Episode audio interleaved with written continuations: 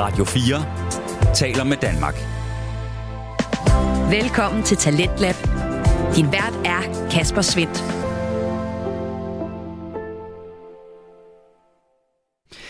Jeg kan i aften præsentere dig for to danske fritidspodcast, der tager nogle øh, ret vilde emner op. Vi skal både høre om øh, aktivisme, civil ulydighed og monstre, som i den grad kan skræmme hver og en af os. Vi skal starte med at høre fra Hvor skal vi hen, og derefter står den på sidste del af Gudbevar Animes gennemgang af Yu-Gi-Oh! Duel Monsters-serien, og øh, lad os da bare komme i gang med den menu. Du lytter til Radio 4. Og som sagt, så starter vi altså med, hvor skal vi hen? En øh, podcast med Tejs Scherfi som vært. Det her det er en øh, alternativ podcast, og det er, ikke, øh, det er ikke ment som en podcast, der nødvendigvis springer rammerne for, hvad en podcast er og kan, men derimod en podcast, som undersøger alternativerne til det samfund, vi lige nu er ved at skabe. Det er det neddyk i de her traditioner og systemer, vi har inden for, inden for uddannelse, miljø og, og klima, og så også vores øh, sammenhæng med naturen. Tejs han, øh, han taler med fagfolk, aktivister og samfundstænkere, mens han også tryller lidt i lydbilledet og øh, flot binder sine afsnit sammen. Det er alt sammen med spørgsmålet, hvor skal vi egentlig hen? Altså, hvad er formålet egentlig med den retning, vi har? Og skal vi eventuelt ændre den? Det er det spørgsmål, som blandt andet har ført ham et øh, smut til Norge, og i aften er det med aktivisme og civil ulydighed helt i centrum, når han lige skal finde ud af, hvad man egentlig må smide i en øh, fjord. Det kan du og Tejs blive klogere på her.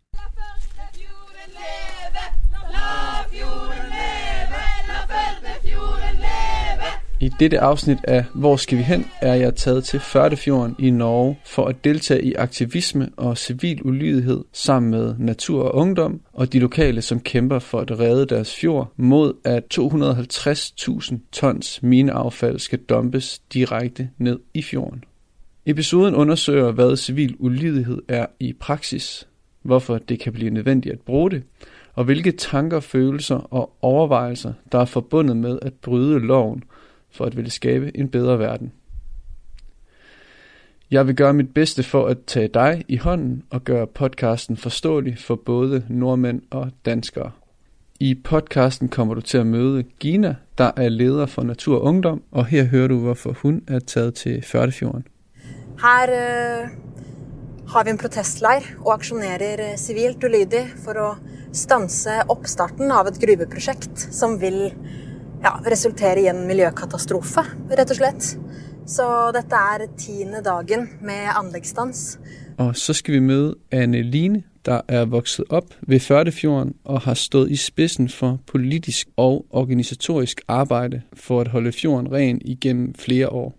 Det er hende, vi her hører fortælle om det rige naturliv, der er i og omkring fjorden. Ja, her kan en se eh, spekkhoggerne komme ind og vælte sig og boltre sig, og her ser vi havørna, og her ser vi nisene, og heggren, og forskjellige sjøfugler, forskjellige måsefugler, og laksen som hopper. Og så er det disse store, snøhvite fjellene vi ser rett på andre siden av fjorden, og, og disse grønne, grønne markene her nå. Det, det, det er paradisisk. Og så kommer du til at møde Clara, der er højskolelærer i Danmark og underviser i aktivisme.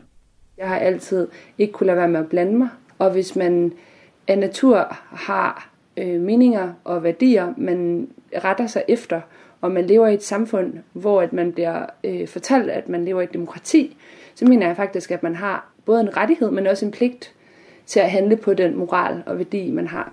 Alle tre er aktivister og har begået civil ulydighed.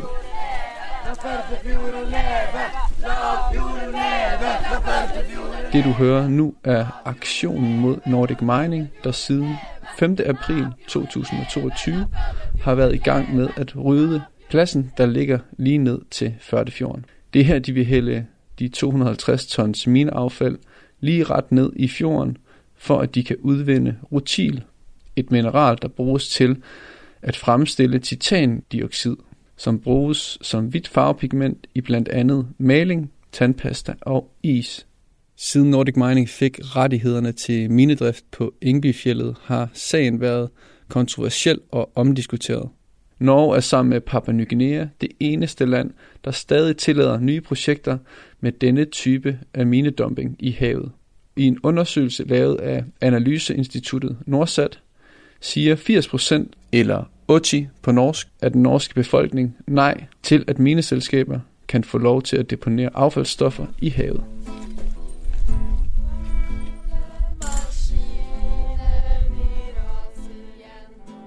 Kampen står på endnu, og det du hører her er en kampsang fra de mange aktivister, der er mødt op på den omstridte plads mellem Vævring og Ingebøfjellet i det vestlige Norge. Gennem denne podcast vil du komme til at høre flere sange og kampråb.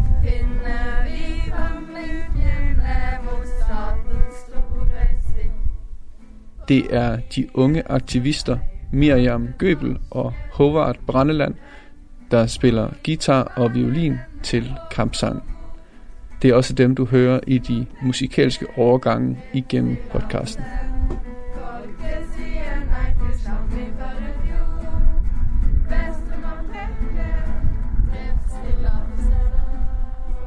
Det var den korte version af historien, og den vender vi tilbage til efterhånden, som vi undersøger aktivisme og civil ulydighed.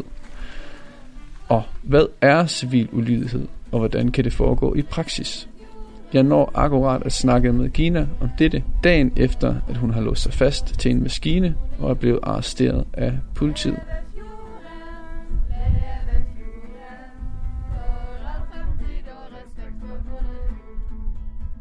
Øhm, ja, Sivil ulydighet er jo et, øh, et gammelt virkemiddel. Har jo blitt brukt i alle rettighetskamper. Øh, jeg mener at det er øh, veldig, veldig viktig virkemiddel for utvikling av demokratiet. Eh, nettopp at noen står opp mot, eh, mot urettferdighet som av en eller annen grunn tillates i systemet. Så det vi gjør, er jo å eh, aksjonere fredelig og ikke voldelig. Vi stanser anleggsarbeidet med våre egne kropper ved å lenke oss fast til maskinene. Så en gruppe på kanskje fire til eh, åtte aksjonister klatrer over gjerdene, nærmer seg maskinene rolig. Da må anleggsarbeiderne stanse arbeidet, gå ut av maskinene. Så låser vi oss fast og sitter der inne. Eh, så blir jo politiet tilkalt på et tidspunkt, og da klipper de opp eh, lenka og bærer oss bort inn i politibilen og kjører oss av gårde. Ja, og, øh, og hvad sker der så, når de har kørt jer bort? Eh, ja, i dag så ble jeg jo kjørt til politistasjonen. Jeg var i avhør. Måtte eh, signere en del eh, papirer. Eh, det er jo første gang jeg er arrestert, så de skulle eh, liksom registrere meg i systemet. Fingeravtrykk og masse sånn mugshot. Jeg eh, ble jo overrasket over hvor mye det gikk inn på meg. Jeg har vært på lenketrening siden jeg var 13 år gammel. Øvd på å bli båret bort av politiet. Eh, hatt liksom lange samtaler om i lydighet og, og, avhør og alt mulig sånn. For å være på, forberedt på nettopp slike type situasjoner. Men man kjenner seg jo ganske maktesløs når man sitter der og gir alt i denne kampen, og så bare klipper politiet opp lenken og bærer deg bort og setter deg inn i den bilen og kjører deg av gårde. Og så er det jeg som må dra derfra med en bot på 10 000 kroner, mens selskapet bare kan sette i gang igjen som om ingenting har skjedd. Eh, heldigvis så blir det jo raskt eh, stanset av neste skift med aktivister. Og det som kjentes godt, var jo at da, da bilen begynte å kjøre, så det var jo sånne gittervinduer da, foran vinduene eller ja, sånn metallgitter foran vinduene bak i politibilen. Men gjennom dem så, så vi liksom hele gruppen med aktivister som hadde stått utenfor gjerdene mens vi ble båret ut, som, som gikk bak med liksom hevet knyttneve og skiltene i været og, og, ropte og sang og vinket eh, mens vi ble kjørt av gårde. Og det var jo en fantastisk eh, hilsen å ta med seg eh, inn på, på stasjonen. Så så det betyder også noget, hvordan øh, folk øh, omkring jer agerer. Ja, absolut. Og det, det tror jeg også altså Det findes mange typer civil ulydighet, og det er flere og flere som bruger det i miljøkampen. Jeg tror det er ekstremt vigtigt at snakke om hvordan man bruger det på en god måte, og slik vi gør det. Ikke for at skryte, da, men øh, det er en veldig god måte. Ehm, folk har ekstremt stor både respekt og forståelse for hvorfor vi har eh, tatt dette steget og, og gått så langt.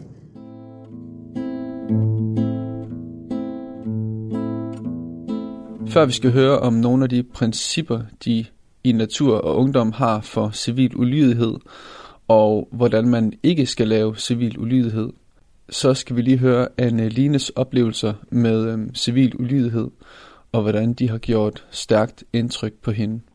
Jeg satt jo mellom de første som lenkes fast i anleggsmaskinene. Og etter å ha kjempa for Førdefjorden i 15 år, så var det veldig absurd å sitte der. Lenka til maskiner og høre fuglesangen og den voldsom rik skog med fugler like over der.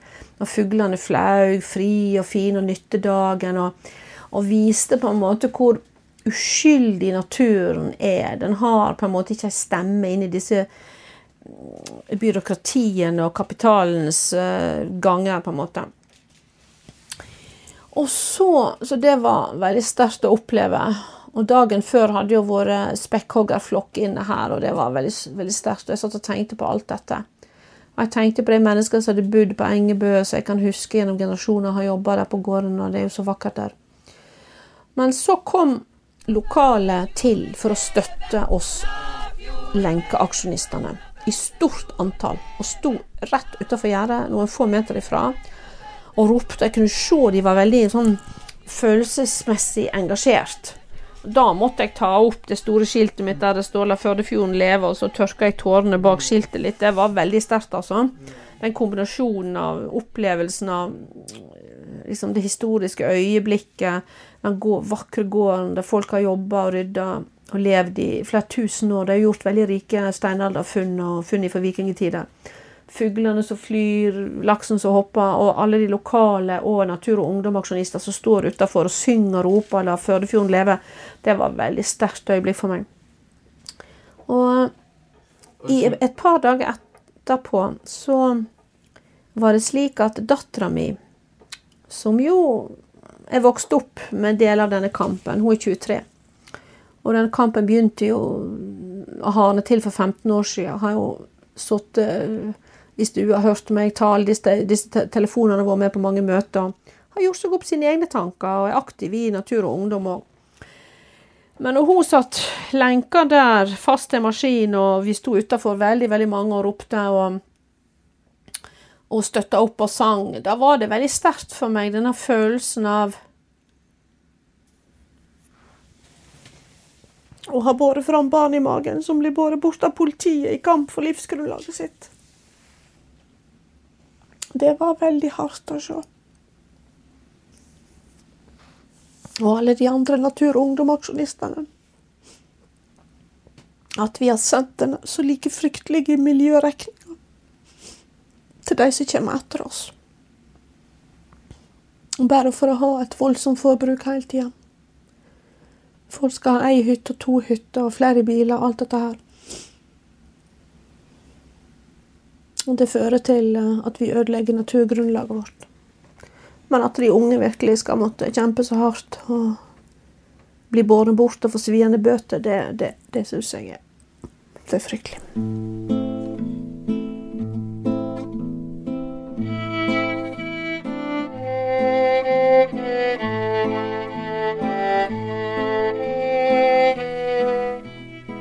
Som vi kan høre i Anne Lines historie, så er der virkelig noget på spil, når man kæmper for en højere sag. Det er både en gennemgribende kulturændring i vores forbrugsvaner som individer, men det er også et politisk ansvar, som hun og Gina savner. Og det her med at kæmpe for en højere sag, det er et af de principper, som Gina nævner, når hun fortæller mig om natur- og ungdoms principper for civil ulydighed, og hvordan man ikke skal lave civil ulydighed. Vi har en del principper i Naturungdom som jeg syns er veldig fine å bruke for for å se nettopp det. Et av dem handler f.eks. om at uh, saken skal være større enn seg selv. Um, så ikke bare er dette en viktig sak i seg selv fordi Førdefjorden vil legges død, og det vil være en miljøkatastrofe her. Men det er også en viktig sak, fordi hvis man kan dumpe gruveslam i en nasjonal laksefjord, så er jo ingen fjorder trygge. Og vi står i en global naturkrise. Og hvis vi får gjennomslag i denne saken, så vil det gi all natur i Norge et større rettsvern, f.eks. Så eh, saken må være større enn seg selv. Det er det første. Og så er det at eh, det skal være en direkte sammenheng mellom hvor og hvordan man aksjonerer, og hva man ønsker å oppnå. Som vil si at vi lenker oss ikke utenfor operaen mot klimaendringene. Vi lenker oss på anleggsområdet for å hindre anleggsstart i dette spesifikke gruveprosjektet. Og det handler om at folk skal forstå hvorfor vi gjør det vi gjør. Et tredje prinsipp er at eh, aksjonen skal eh, få eh, bidra til større aksept og større eh, oppslutning rundt saken. Og det er jo mye sivil ulydighet som støter folk fra seg og gjør flere kritiske til miljøkampen og til saken. Og det er vi opptatt av at vi ikke skal bidra til. Kan du give nogle eksempler på, hvad, hvordan man ikke skal gøre civil ulydighed? Ja, det ene er jo å gå i konflikt med politi eller anleggsarbeidere. Eh, jeg tror ingen, eh, ingen konflikt med, mellom demonstranter og politi gagner oss. Og det er jo også et viktig eh, prinsipp for Natur, Ungdom og sivil ulydighet. er jo at debatten skal handle om saken, ikke virkemidlet. Eh, vi vil egentlig ikke ha en hel debatt om bruken av sivil ulydighet. Vi vil at vi skal diskutere sak. Gruveselskapets planer om å dumpe dritt i Førdefjorden, ikke sant. Eh, så, så, det er veldig, veldig viktig. så tror jeg jo også at for sterke eh, ord og visuelle virkemidler eller støtende aksjoner, f.eks., eh, er noe man bør, eh, bør unngå. Eh, og, og, det er en del ting man ikke skal tråkke på. Religion, f.eks. Eh, er jeg veldig opptatt av at ja, man skal, eh, man skal, møte med respekt. Og det handler uansett folks livssyn og hvem de er, så er respekt en sånn grunnleggende eh, bærebjelke i god sivil ulydighet. Eh, og ja, vi har jo hatt aksjoner i, i Norge hvor eh, folk f.eks. senest i påsken Extinction Rebellion avbrøt en eh, påskegudstjeneste mm, hvor de gikk inn og bar et kors med døde dyr eh, midt under, under liksom, ja, påskegudstjenesten i, på, i selve høytiden. Og, og, det var det mange som opplevde som ekstremt både skummelt og, og støtende. Eh, og, og jeg syns jo at måte, kirker kan være gode protestarenaer. Det gjør Kirken selv. Men da må man ha avtalt det på forhånd. Eh, ikke komme overraskende på folk. Da får man ikke folk med seg, men mot seg. Og det er det vi alltid må huske på. Hvordan får vi folk med oss? Hvordan er dette med på å skape en ny bredde i bevegelsen? En bedre forståelse for alvoret. Men uten å bare få en diskusjon om ja, ja. Eh, om, om virkemidlet, da. Ja, ja. Radio 4 taler med Danmark. Du er skruet ind på programmet Talent Lab, hvor jeg, Kasper Svindt, i aften kan præsentere dig for to afsnit fra Danske Fritidspodcast. Her først er det fra Hvor skal vi hen, som har verden Tejs Scherfi. Han var det smut i Norge for at høre om blandt andet aktivisme og civil ulydighed, og det er hans afsnit fra de norske fjelle, vi vender tilbage til her.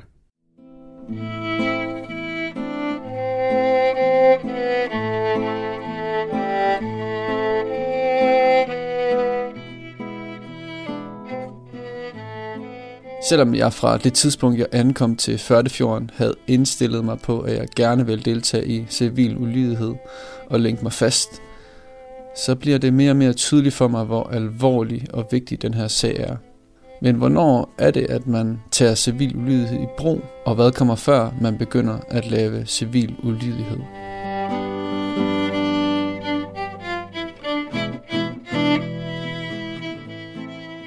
Vi har skrevet uh, høringsuttalelser, vi har uh, sammenfattet rapporter. Vi har uh, demonstrert, vi har hatt møter med politikere, vi har skrevet kronikker. Um, vi har laget videoinnhold og kunstutstillinger. vi har holdt foredrag for folk over hele landet. Vi har hatt vardebrenninger. alt det har vi gjort og ikke nådd fram. Og da ser vi på en måte ingen annen utvei.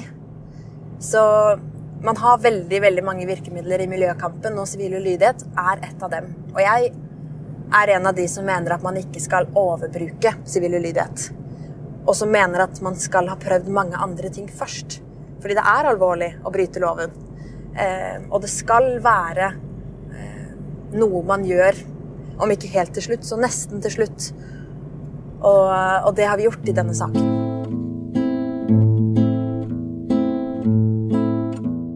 Altså, Vi skjønte jo at Vevring og Førdefjord er en miljøgruppe. Det var et godt redskap først. Men så forsto vi at dette er faktisk ei, ei sak av nasjonal, prinsipiell interesse, også internasjonalt. For vi, vi så at det her er veldig få land i verden som tillater å slippe gruvefall ut i sjø. Tvert imot, land i, alle land i verden jobber for å holde havet rent. Og Da jobber vi fra Vevring og Førdefjord en miljøgruppe for å få med oss alle miljøorganisasjoner stille seg bak oss, og det, det fikk vi til. Men vi forsto òg at vi måtte jobbe den saka inn i Naturvernforbundet, som er største miljøorganisasjon i Norge, og i, nat i Natur og Ungdom, som òg er store og veldig sterke. Og det lyktes vi med, og siden har vi samarbeida med disse to organisasjonene spesielt, men òg alle de andre. Så etablerte vi et nettverk til næringer som har den samme interesse som oss av å holde fjorden rein. Snakka med dem. Og de har nå eh, også protestert i felles brev og i egne brev. Altså sjømatnæringa, fiskerinæringa, reiselivsnæringa. De har skrevet sine egne brev eh, til eh, altså regjeringshold og myndighetene. Og de har sendt høringsuttaler og alt sånt, og det har vi gjort i massevis. Vi har skrevet høringsuttaler på hvert punkt formelt i saka. Og vi har skrevet klage på hvert formelt punkt i saka. Vi har hatt møte med mange politikere på hvert punkt i saka.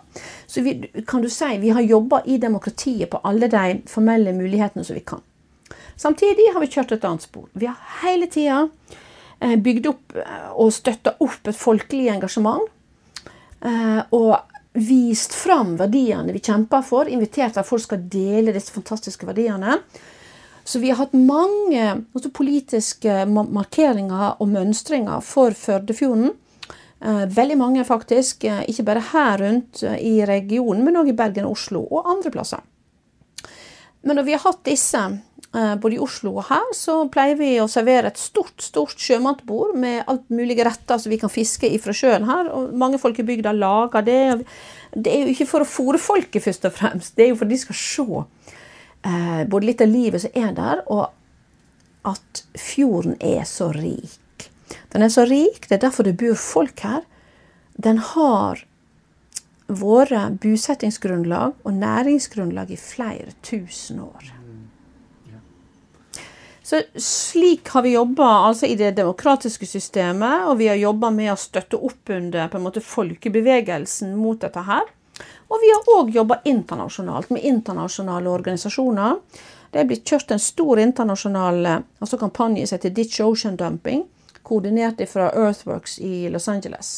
Og vi jobber veldig mye for å opplyse folket og politikere gjennom media. Vi har hatt utallige medieoppslag, eh, både innenlands og utenlands. En rekke av de store internasjonale avisene har skrevet om dette som en veldig stor pinlighet for Norge så trist og lei. Regjeringa har svikta meg. De vil dumpe gruveslam. Norge eier ingen skam. Jeg skal bare si at Vi har òg jobba eh, opp og sendt klager til ESA, som er EFTA sitt eh, juridiske kontrollorgan i forhold til brudd, det vi mente var brudd på, på, avfallsdirektivet og på vannrammedirektivet. Og ESA har sagt at Norge har brutt avfallsdirektivet, og dette er jo en veldig alvorlig sak. Og nå vurderer de om Norge òg har brutt vannrammedirektivet. Så du skjønner, vi jobber på alle formelle måter vi kan. Samtidig viser vi fram verdiene, vi bygger nettverk eh, til alt av næringer og organisasjoner. Og som jeg har sagt til eh, mine gode kampfeller, dette blir en lang kamp. Så mens vi kjører det formelle sporet og de andre sporene, så må vi òg ha det kjekt. Vi må, ha, vi må, ha, det kjekt med hverandre, og vi må, må, nyte det at vi treffer så mange gode folk som vi kan kjempe sammen med. Og eh, vi må, vi må først av alt òg nyte de fantastiske verdiene vi har i fjorden og fjellene og skogen og alt vi har her, og i det sosiale og kulturelle, som er veldig sterkt i kunstbygda Vevring. Og vi må danse litt, og vi må drikke litt sammen. Vi må ha det bra. Og vi får jo masse kunnskap hele tida. Vi får masse venner verden over. Så det har, det har Paradoksalt nok så har det jo, selv om kamp koster, så har det noen gode sider òg. Og de her gode sider ved kampen har jeg bestemt oplevet i mit møde med natur og ungdom og de lokale. Jeg blev som udefrakommende taget virkelig godt imod af alle og blev med det samme inkluderet i fællesskabet fra det første almøde, da jeg dumpede ind den onsdag aften, jeg ankom, og frem til den søndag, hvor jeg tog afsted. Natur og Ungdom har almøde hver morgen og aften for alle, som ønsker at deltage. Her aftales alt det praktiske omkring aktivismen, men også på alle de andre platforme, hvor kampen for fjorden også udspiller sig. Instagram, Facebook og på investormarkedet. Det er også her, der aftales, hvornår der skal være linketræning for dem, som skal længe sig fast. En forberedelse på, hvordan man forholder sig over for dem, der arbejder på pladsen, hvor maskinerne står, og over for politiet. Faktisk er der rigtig god kontakt til politiet, og jeg har fået flere smil fra indsatslederen, når han står foran pladsen, hvor aktivisterne sidder linket til maskinerne. En slags indforstående og imødekommende smil, der ikke udstråler en utilfredshed med aktionen, som han i lovens navn er sat til at stoppe. På trods af de indforståede smil, fuldfører politiet deres arbejde og arresterer dagligt de 10-12 demonstranter, der hver dag lænker sig fast. Før de tager demonstranterne med, giver de muligheden for selv at flytte sig inden for 15 minutter, og derved undgå bøden på de 10-12.000 norske kroner. På trods af den gode kontakt til politiet og at alle aktioner er ikke voldelige, så er en aktivist, der bliver båret væk af fire politifolk, alligevel et stærkt billede. Og det rejser for nogle mennesker spørgsmålet om den, der bliver båret væk, er kriminel eller en held. Min personlige mening er, at det er heltegærninger, – da de beskytter naturen mod den brutale ødelæggelse, som den norske regering har givet grønt lys for. Men hvad vil det sige, at nogen går fra at være kriminel til at blive en held, og at den generelle holdning i samfundet ændrer sig? Det har jeg blandt andet snakket med Clara, der underviser i aktivisme om. Så mennesker lever vi jo alle sammen i dominerende systemlogikker, som er med til at definere, hvad vi ligesom kalder for, jeg tror Gramsci kalder det for senso commun, altså hvad der er, ligesom er common sense. Og den her common sense er jo ikke statisk. Den er ikke det samme hele tiden. For 200 år siden var det common sense for rigtig mange mennesker i verden, at man kunne have slaver. For 100 år siden var det common sense, at mange lande øh, ikke havde kvinders ret til at indgå i politiske overhovedet rum, ikke måtte stemme, ikke måtte stille op. For 50 år siden havde vi apartheid i Sydafrika. Altså den common sense, altså den iboende systemlogik i os alle sammen, at mit argument, er ikke en statisk størrelse. Den bliver vi nødt til at rykke ved. Og det, som er spændende, når man arbejder med den her dyd social fantasi, det er hele tiden at udfordre den, vi er i lige nu. For det kan, enormt, det kan være enormt svært at forestille sig ud fra der, hvor vi står, at tingene kan være anderledes i fremtiden. Vi snakker jo tit om, at civil ulydighed kan jo efterfølgende blive til en heldegærning, men det er altid efterfølgende. For eksempel, vi bruger tit i Danmark fortællingen om dem, der hjalp jøderne til Sverige. Det var civil ulydighedsaktioner, det at hjælpe jøderne til Sverige. I dag bliver de heldegjort. Måske vil fremtiden vise, om de mennesker, der hjalp flygtninge over Danmark, da Danmark lukkede ned for asylbehandling af sager, men hjalp folk til Sverige, at de i fremtiden bliver heldegærninger. Det er rykket til forståelsen. Så den her fantasi, om ikke kun er fantasier med leg med børn, eller fantasier i drømme. Det handler faktisk om at fantasere, det vil sige at kultur forestille sig, at tingene kunne være anderledes. Og social, fordi at det handler om alt det, der er i kultur, i mennesker, i samfund. Øhm, så faktisk også ture at tænke, at på en eller anden måde, at det, der er lige nu, kun er lige nu, men at det ikke nødvendigvis er common sense, senso kommunen om 10 år, om 20 år, om 30 år, men faktisk at lege med virkelighedsopfattelser.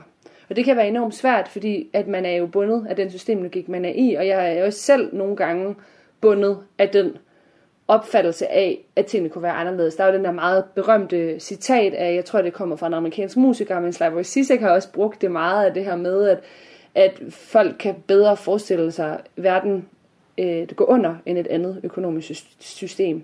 Så menneskers forestillingskraft er udfordret, og idéer er magtfulde, så vi skal ture at håbe på, at tingene kan være anderledes, hvis vi skal rykke os. Øh, som Sisek jo faktisk siger, så, så, er, eller så skal vi huske på, at øh, hver gang vi taler om forandringer, så er det ideologisk defineret. Det er ikke fakta, hvad der kan lade sig gøre. Det er ud fra ideologier. Så ifølge Clara ligger der altså ud over den her praktiske handling i at modsætte sig det system, som vi gerne vil lave om, også et imaginært perspektiv. Vi må kunne forestille os en anden verden for at ændre det, som er normen, common sense, og ikke være bundet af den måde, som tingene er på nu.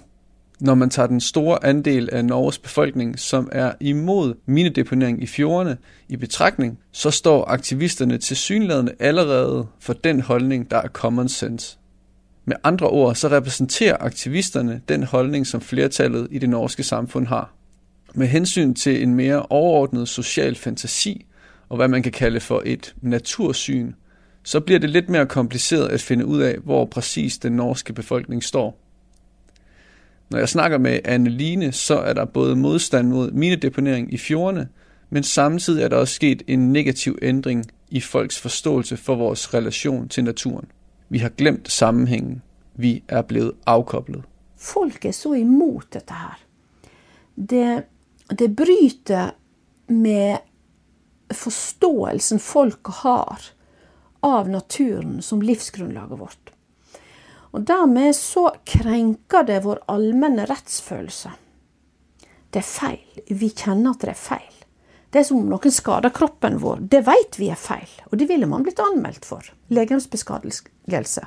Og dette her, det er, det er skade på naturen, på moder jord, som vi er helt avhengige av.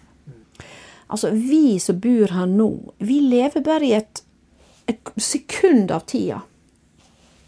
Vi har ikke noen rett til å ødelegge naturen her. Jeg kaller det for at vi har beiterett. Vi kan beite sånn som dyra beiter, sånn som hjorten beiter i skogene og på bøene. ikke sant? Vi har beiterett. Vi kan fiske her. Men vi skal, ikke, vi skal aldri beite mer enn at det er like mye igjen av forekomsten, og helst mer, neste år. Eh, Tidligere så visste folk dette her. De visste det at hvis du eter opp alt såkornet og alle settepotetene, så har du ingenting å så eller sette. Og hvis du fisker opp altfor mye av en art som er å gyte et sted, f.eks., så vil den arten forsvinne. Da vil den maten forsvinne. Men nå har folk slutta å forstå dette her, at fjorden er en helt levende, kjempestor eh, Eh, og velfungerende organisme, der alt henger sammen. Et fantastisk økosystem som vi må la være uforstyrra. Nå står folk og bøyer seg ned i frysedisker og henter opp eh, Findusfisk. Og har tydeligvis glemt sammenhengene, at denne fisken kommer jo fra fjorden og fra havet. Og fjordene det er jo gyteplassene, fødeplassene og barselstuene for fisken. Og veldig mye fisk reiser ut i havet etterpå. Så det er jo millionvis av torskeegg som blir lagt her inne, ikke sant? som blir gytt her. Men det er noe i vårt moderne samfunn så har vi på en måte har, Mange har glemt sammenhengende og tror at vi kan skaffe maten ifra butikken. Det er sant. En del kan vi det, men den kommer fra fjorden. Den kommer fra fjord og jord. Du lytter til Talentlab på Radio 4. Vi er i gang med aftenens første podcast afsnit her i Talent Lab. Det er programmet på Radio 4, der giver dig mulighed for at høre nogle af Danmarks bedste fritidspodcast. Mit navn er Kasper Svendt, og i denne time der har jeg fornøjelsen af at give dig et øh, afsnit hele vejen fra øh, Norges fjelle og fjorde, og øh, de kommer altså alt sammen i form af Tejs Scherfi og hans podcast Hvor skal vi hen, der denne gang koncentrerer sig omkring aktivisme og civil ulydighed, og det er den snak og det tema, vi vender tilbage til lige her. Hvad tror du, der skal til for, at folk de forstår den her sammenhæng? Ja, kunskap kunnskap hjelper jo alltid. Det å snakke om det, og det å framholde verdiene, ikke sant. Eh, men det er jo veldig viktig at den oppvoksende generasjonen får anledning til å oppleve nettopp den rene, friske naturen og se dette livet her. Jeg er jo vokst opp her, og jeg hadde masse venner, men jeg hadde, jeg hadde fisken som venner, og jeg hadde tangloppene som bodde i tanga som venner, og sneglene, og jeg lå og studerte det og kunne dette livet her, og jeg, jeg, jeg så meg som en av dem. Og det var, det var ørret og ål i dammene i elva som renner forbi huset her. Og jeg bada der, så svømte det små ørret eh, mellom beina rundt omkring. Og Derfor så likte jeg ikke å bruke hårsjampo med masse skumle ord med liten skrift bakpå. For jeg forsto at dette her må fisken svømme i. Så det ble veldig klart for meg tidlig hva sammenhenger forurensning kan ha. Gruveslam er Norges skam, la fjorden leve! Så for meg er dette her Det handler om livets sirkel. Og jeg og vi andre mennesker vi er en liten brikke der. Vi er på linje med alle de andre artene. Vi har ikke lov å ta livet av dem og ødelegge. Eh, jeg var litt inne på det i stad. Vi har beiterett, men vi har ikke rett til å ødelegge. Vi kan høste, men aldri mer enn at, det, at naturen kan reprodusere seg sjøl minst like kraftig til neste år. Så det handler, det handler det handler om uh, circle of life, altså. Og for meg. At jeg må ut og, og, forsvare naturen. For meg er det som om som om uh, kroppen min eller noen lemmer skulle ha blitt skada. Da gjør du alt du kan for å bli frisk. Og, og jeg er en del av naturen her, og moder jord. Og når naturen blir trua, og kan bli skada, da er det akkurat så at det rammer kroppen min, det rammer meg, det rammer identiteten min som er forma av fjorden. Den, eh, identiteten min og tenkningen min har tatt preg av, av fjorden og fjellene rundt og dette som er her, og alle artene. Og når den da er trua, så er, så er jeg trua. Det er som om jeg skulle ha fått en sykdom, eller jeg skulle ha brått armen eller foten. Det må, det må repareres, det må reddes. ikke sant? Det er om å gjøre. Det er livsviktig for meg.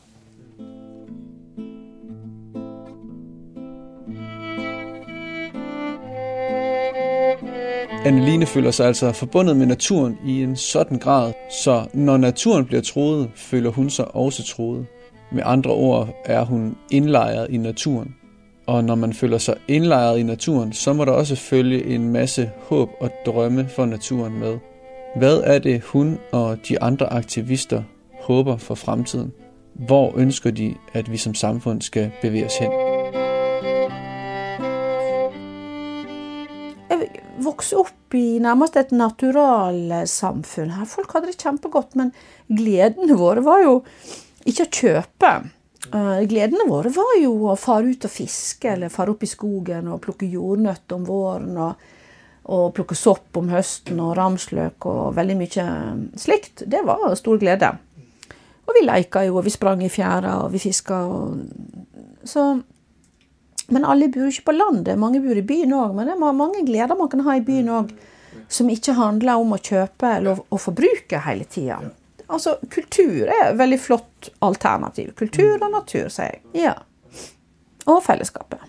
Jeg håper jo at naturen skal få et mye større rettsvern enn det den har i dag. I praksis er det ja, det eksisterer, og det er takket være miljøbevegelsen og tidligere sivile lydighetsaksjoner fra Mardøla i 1970 via Alta på starten av 80-tallet og hit. Men det er altfor svakt. Og nå så har vi f.eks. et motorveiprosjekt eh, hvor de skal bygge firefelts motorvei tvers gjennom et naturreservat som heter Lågendelta. Og naturreservat er den strengeste formen for beskyttelse naturen kan ha i Norge. Og hvis man da kan bygge motorvei tvers igjennom, hva, hva er egentlig vern da? Hva betyr det? Så jeg håper at disse aksjonene og, og miljøkampen for øvrig skal, eh, skal gi naturen et, et ekte rettsvern. Um, så håper jeg jo at vi skal få en politikk som som ikke alltid bare tenker fire år frem i tid, frem til neste valg. For det er jo det det er i dag. Politikerne tør ikke å ta upopulære avgjørelser. De tenker bare på kortsiktige arbeidsplasser. Vi har jo, Natur og Ungdom har et lokallag i Vevring, og lokallagsleder Vilde hun er 15 år gammel. denne gruva kan gi arbeidsplasser i 25-30 år. Om 30 år, ja, da er hun i midten av 40-åra. Da er spreng, eh, fjellet sprengt, og fjorden er lagt død. Og arbeidsplassene, hva skjer med dem da? Vi klarer ikke å tenke, tenke langsiktig nok. Så det å, ja, det å begynne å ha sikre arbeidsplasser og utvikling på naturens premisser Vi er så utrolig langt unna å nå det, men jeg tror at det er dit vi må.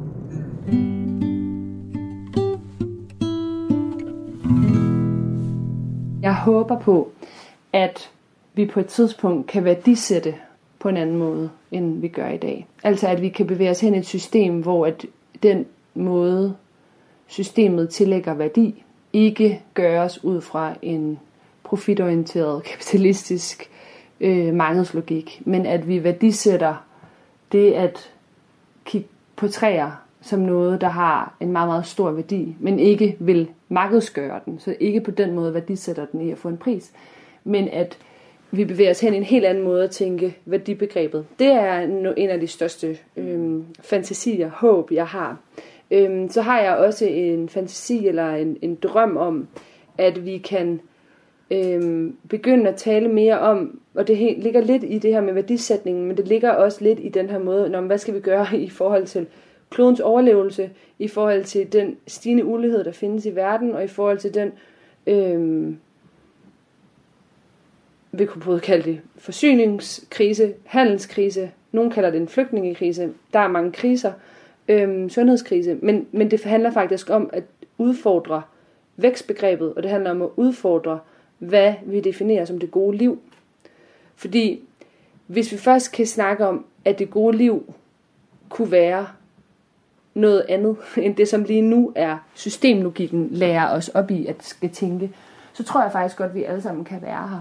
Og det kan godt være, at jeg er naiv, og det kan godt være, at jeg er en fantast og en drømmer, men jeg tror, at vi har en mulighed for, hvis vi skruer ned i tempo, og nu taler jeg om i forhold til forbrug, øh, hvis vi skruer ned i øh, plads, vi skal bo på, hvis vi skruer ned i øh, produkter, vi har brug for, hvis vi skruer ned i rigtig mange ting, så, så tror jeg faktisk, at, og det, jeg vil ikke romantisere det, som oprindelige folk har gjort, for jeg ved også, at det har været et liv i armod. Jeg tror ikke, at det nødvendigvis var fedt at være under en aztekisk konge i Mexico. Men jeg tror, at det er noget, vi alligevel skal. Vi skal vende blikket mod, hvordan mennesker førhen har levet mere i symbiose med naturen, mere i harmoni med naturen. Det er jo kun de sidste 200 år, at det er gået fuldstændig bananas med de CO2-udledninger, da vi begyndte at ja, øh, tage kulden ud af og gassen ud af jorden. Eller sådan.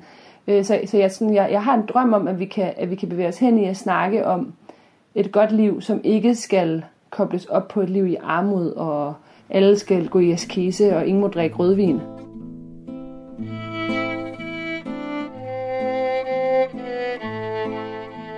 Vi bevæger os langsomt mod slutningen af den her podcast om aktivisme og civil ulydighed. Men først skal vi lige høre det digt, som Anneline skrev lige efter, at hun så sin datter blive båret væk af politiet. Til våre folkevalde. Jeg bar et barn i magen, like fram i dagen. Til jord og fjord og fellesskap, til alt det beste å dele. Barna vi bar fram, blir borne bort nå, av politiet. De kjemper for naturen og framtida si, for sviende bøter, for å gå imellom der de folkevalde svikter. Det skjer og det smerter, kvart eit mors hjerte.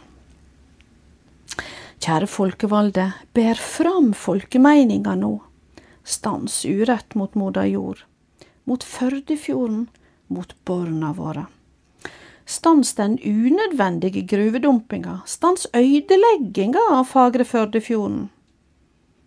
Fjorden, svanger med alt sitt uskyldige, myldrande liv.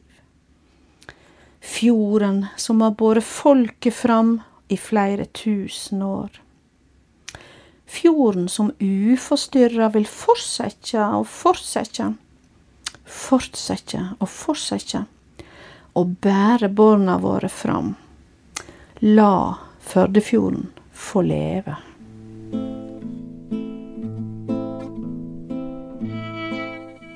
Og her i slutningen af podcasten vil jeg gerne understrege, hvor mange forskellige mennesker og små handlinger, der er med til at gøre en forskel, for at naturen kan få flere rettigheder. Alle de forbipasserende, jeg har set køre forbi hegnet i biler med en tommelfinger pegende opad, eller de lokale, som laver mad til aktivister, er på hver deres måde til at støtte op om modstanden. Og ja, der er både nogen, der skal gå forrest, og så er der en masse, der skal gå bag dem og støtte op. Tak til alle, der har medvirket i podcasten og aktionerne. Tak til Anneline Tingnes Førsund, Gina Gylver, Clara Nepper Vinter, og tak til Miriam Gøbel og Hovard Brandeland, der stod for musikken. Tak til alle de lokale, alle fra Natur og Ungdom, og alle de andre, som kæmper for den her sag. Og tak til dig, kære lytter, fordi du lyttede med. I beskrivelsen til podcasten finder du mere information, hvis du gerne vil involvere dig i kampen for fjorden. En sidste tak skal lyde til Hilja Løvik, der har skrevet sangen Fjorden er ikke vor, og den slutter vi af med at høre her. Mamma har fortalt at folk har kæmpet denne kampen fra længe før jeg blev født. Et annet sted, en annen tid, men med samme drøm om å få lov å prøve å ta vare på det vi har fått, men som aldri kan bli vårt. Og de sa elva er ikke vår. Så vær så snill og la den leve. Man skulle kanskje tro vi hadde lært noe siden 1982. Bare se på alt vi vet, og alt som skjer, for verden er et annet sted end den var da. Og vi har ikke fått noe mer å ta. Fjorden er ikke vår.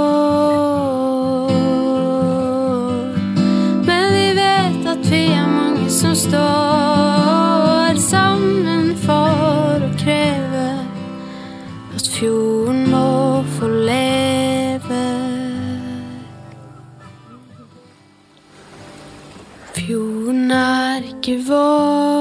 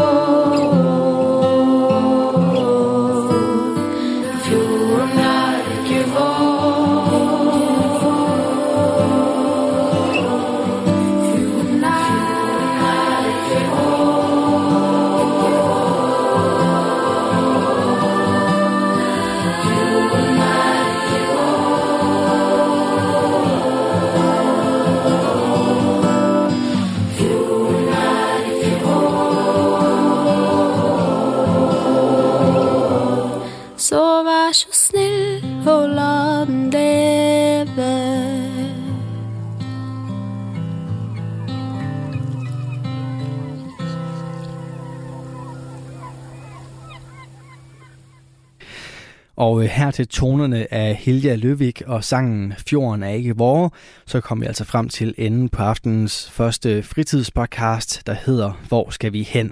Det er en podcast med Tejs Scherfi som vært, og øh, han undersøger altså her i podcasten alternativerne på de forskellige retninger, vi har inden for uddannelse, miljø og klima, samt vores øh, sammenhæng med naturen. Du kan finde flere neddyk ind i de temaer inde på din foretrukne podcast tjeneste. Og nu der skal vi så have fat i øh, den helt store finale af et øh, maraton-afsnit, som øh, kommer fra podcasten Gud bevar anime. I løbet af de sidste tre dage, der har jeg nemlig kunne præsentere dig for Mads Nørgaard og Kasper Påskes helt store gennemgang af Yu-Gi-Oh! Duel Monsters, en øh, serie, som øh, blev sendt på dansk tv i løbet af nullerne, og øh, som også har påvirket, hvordan i hvert fald jeg tænker anime, den her japanske tv-tegnefilms stil. Mads og Kasper de får selskab af Jonathan Meiburg til en øh, snak om øh, serien som helhed, både det positive og det negative. Og øh, trioen har altså masser af passionerede meninger, og dem springer vi tilbage til for en kort stund lige her. Jeg synes ikke, der er sådan, jeg synes ikke, den er særlig god til at inkludere sin eksposition, og jeg synes især de der monologer der synes jeg er for meget. Hver gang de, hver gang de stopper op i midt i en kamp, midt i en duel, og så begynder at få det der monolog, er, er, er det, det, intet af det skulle være der. Vi, vi, vi, vi skal aldrig stoppe op midt i en kamp for at høre noget, fordi det, det skal jeg fortalt, inden kampen begynder. Øhm, om vi så skal have ekstra position. Hvad mener du med det? Altså sådan, er det ikke okay, at at nogen siger, wow, hvor var det fedt, at Yuki gjorde det der, eller sådan, åh nej, nu taber han, altså, det er jo basically det, som at uh, Ansu Honda og Dumuchi gør, det er altså, fint. er det okay, de gør det, eller hvad? Det er fint til en vis grad, altså fordi meget ja. af det, der siger de bare ting, som jeg godt ved. Altså jeg kan godt se, altså, eller det, altså, hvis man følger med. Ja, ja. Men så, ja, ja, det Det der er altså nogle gange zoner jeg ud, det indrømmer jeg gerne. Nogle gange zoner jeg ud, og så er det sådan, så er det jo egentlig fint nok at have noget kommentarspor, men Ja. Men det kommer jo også an på, om du ser det som, at de forklarer det, eller om du bare ser det som om, at de er bekymrede for, at Yuki skal jeg ser det som, den. de forklarer det. Ja, ja, men man kan også se det som om, at de er bekymrede for, at Yuki skal klare Ja, den. og det er egentlig også Eller begge dele. Jeg er faktisk egentlig ikke, altså igen, det er ikke mest af den, altså det er sådan, jeg synes, der er der for meget af den, men jeg forstår, Ja. hvorfor den er der. Mm. Det, der virkelig generer mig, og jeg har et meget tydeligt, tydeligt eksempel fra Faros Memories, Ja. er, hvor, jeg tror, jeg tror, det er Yuki, der står i et duel, og så lige pludselig, eller så er det måske Atem, lige pludselig stopper han op i sådan en af de mest intenseste øjeblikke i det, i det, i det, i det ark der, og så er han sådan, oh, I don't know if I can really do this. I don't know if, if, if I'm good enough. Og det er bare sådan, Er det måske- jo, du, lige med så vinder du. Ja. Kunne du, kunne du lade være? Altså, det er bare tidsspil, det her. Fordi jeg ved godt, at det ligesom er forsøg på ligesom Ja, det kan jeg godt se. kommentere. Men jeg føler, at alt det i sig selv er i, du ved, the surrounding, det visuelle, det vi sidder og ser. Jeg forstår mm. lidt godt, at han har skrevet det i, i mange game måske, fordi måske lidt, nogle er lidt svært at tegne, og hvis man også lige kommer ind midt i kapitlet og sådan noget. Men mm. når jeg sidder og ser den, så er jeg sådan, jeg, jeg ved, jeg, jeg, altså, hvis du går ud fra, at jeg følger med, Mm. så ved jeg godt, hvor du er. Du behøver ikke forklare mig, du er ved at tabe. Mm. Og Altså, altså, det jeg Yuki skal aldrig sådan fucking doubt sig selv, for han har aldrig tabt. Tre gange. Yuki, Udover Yuki har faktisk aldrig tabt. Har Yuki tabt? Yuki har aldrig tabt. Yugi har... Han taber aldrig. Nej, Yugi har ikke tabt. Nej, men Atem har kun tabt tre gange. Så jeg har, altså, 100% win jeg har slet ikke brug for det. Det har Um, Ansu heller aldrig tabt. Altså bare fordi, oh. altså bare fordi at, at det gør serien længere. Altså, og det gør pacing langsommere. Og det, altså, det er så der, jeg bliver sur. Mm. Og så, Men det altså, giver, også, det giver jo god mening, Kasper. jeg er heller ikke, altså, jeg er heller ikke fan af voice acting. Og jeg synes, Kaiba er guld. Ja. Og Pegasus. Pegasus. Ja, er klart. Men Pegasus er svært. Altså, Pegasus fungerer i Duel's Kingdom. Pegasus Ja, ja, vil ikke fungere i, Faust Memories. Hvorfor ikke det? Fordi, Fordi han den er er for Looney. Tunes stemme, man har, den vil ikke Men fungere. han, han er bare for cartoonish. Men det, det, det, det, skal han jo være, fordi det er Duel's Kingdom, han, han, er, han er sådan Ja, en... Uh, og han fungerer også i Duel's Kingdom. Men, øh, og, jeg, og jeg, jeg kan også godt lide det, men det er sådan, der er jo ikke nogen dybde i den voice acting. Det er Nej, literally nej. bare Hvem er det, så du stemme. ikke, hvem voice acting synes du, der er dårlig? Yugis. Yugis? Atem eller Yugi? Begge to. Begge to? Okay. Begge to. Ah, ja. Jeg er heller ikke vild med Ansus. Ikke, hun gør et dårligt stu- skuespil, men jeg synes ikke, at Ansus passer perfekt. Mm. Hvad er det, der er dårligt ved det? Er det bare Ah. stemmerne, du ikke kan lide? Eller er det, at de ikke ligger Altså blandt andet så det det der med, at jeg, ikke, jeg du? synes ikke, der er dybde i deres, voice- i deres skuespil. Jeg, Okay. synes, jeg synes, meget af det er en stemme, de gør. Altså det er sådan, de, de spiller, eller Ja. ja. de, de putter, hvad kan man sige med det? De laver en stemme, i stedet for at lave et skuespil. Mm. I stedet for at lave en karakter. Giver det mening? Ja, ja, det kan jeg godt forstå. Altså, du mener bare, at de ikke ligger nok følelse i det. Nej, jeg, jamen, jeg mener også bare sådan, at der er ikke noget nuance i det. Meget af det er bare sådan, du det er ved, meget- ligesom når man skal lave en stemme, altså Ja, okay, okay, Yugis så, voice actor, når han skal være en af dem, så er han jo sådan, this is how this character talks. This is how this character talks. mm. Og så er det bare sådan der. Og, det er, og ikke jeg behøver nødvendigvis have nu, altså, at deres stemme skal gå op og ned, men jeg har brug for et eller andet, at jeg ligesom kan mærke, at deres følelser er skiftende. Ja. Giver det mening? jo, jo, jeg kan godt Ja, ja, altså, det, Ja. Jeg, jeg kan også sagtens forstå Og det. det har jeg meget mang, haft mangel i hele, også hele Mm. serien. Og så synes jeg også, at mange af voice actorerne ikke helt passer til deres karakter. Jeg synes, Okay, Bakuras voice actor er for... Altså, han, han, han, han lyder som et barn. okay. Um, Men det, altså jeg kan ikke rigtig udtale mig så meget om det her, fordi jeg har jo Nej. kun, øh, jeg ved det basically kun ud fra de fem sidste episoder, Mm. og så har jeg ellers set det med det engelske job. Du lytter til Radio 4. Og vi gør altså lige kort plads til øh, nyhederne her på Radio 4. Men i næste time af Talent Lab, der vender vi selvfølgelig tilbage til den her øh, maraton-episode fra Gud bevar anime. Og det er altså en finale, du ikke vil gå glip af. Men øh, inden vi når helt til den, så skal vi altså lige have et øh, par nyheder. Og de kommer selvfølgelig din vej fra vores helt egen passionerede nørd, nemlig verdens bedste nyhedsoplæser.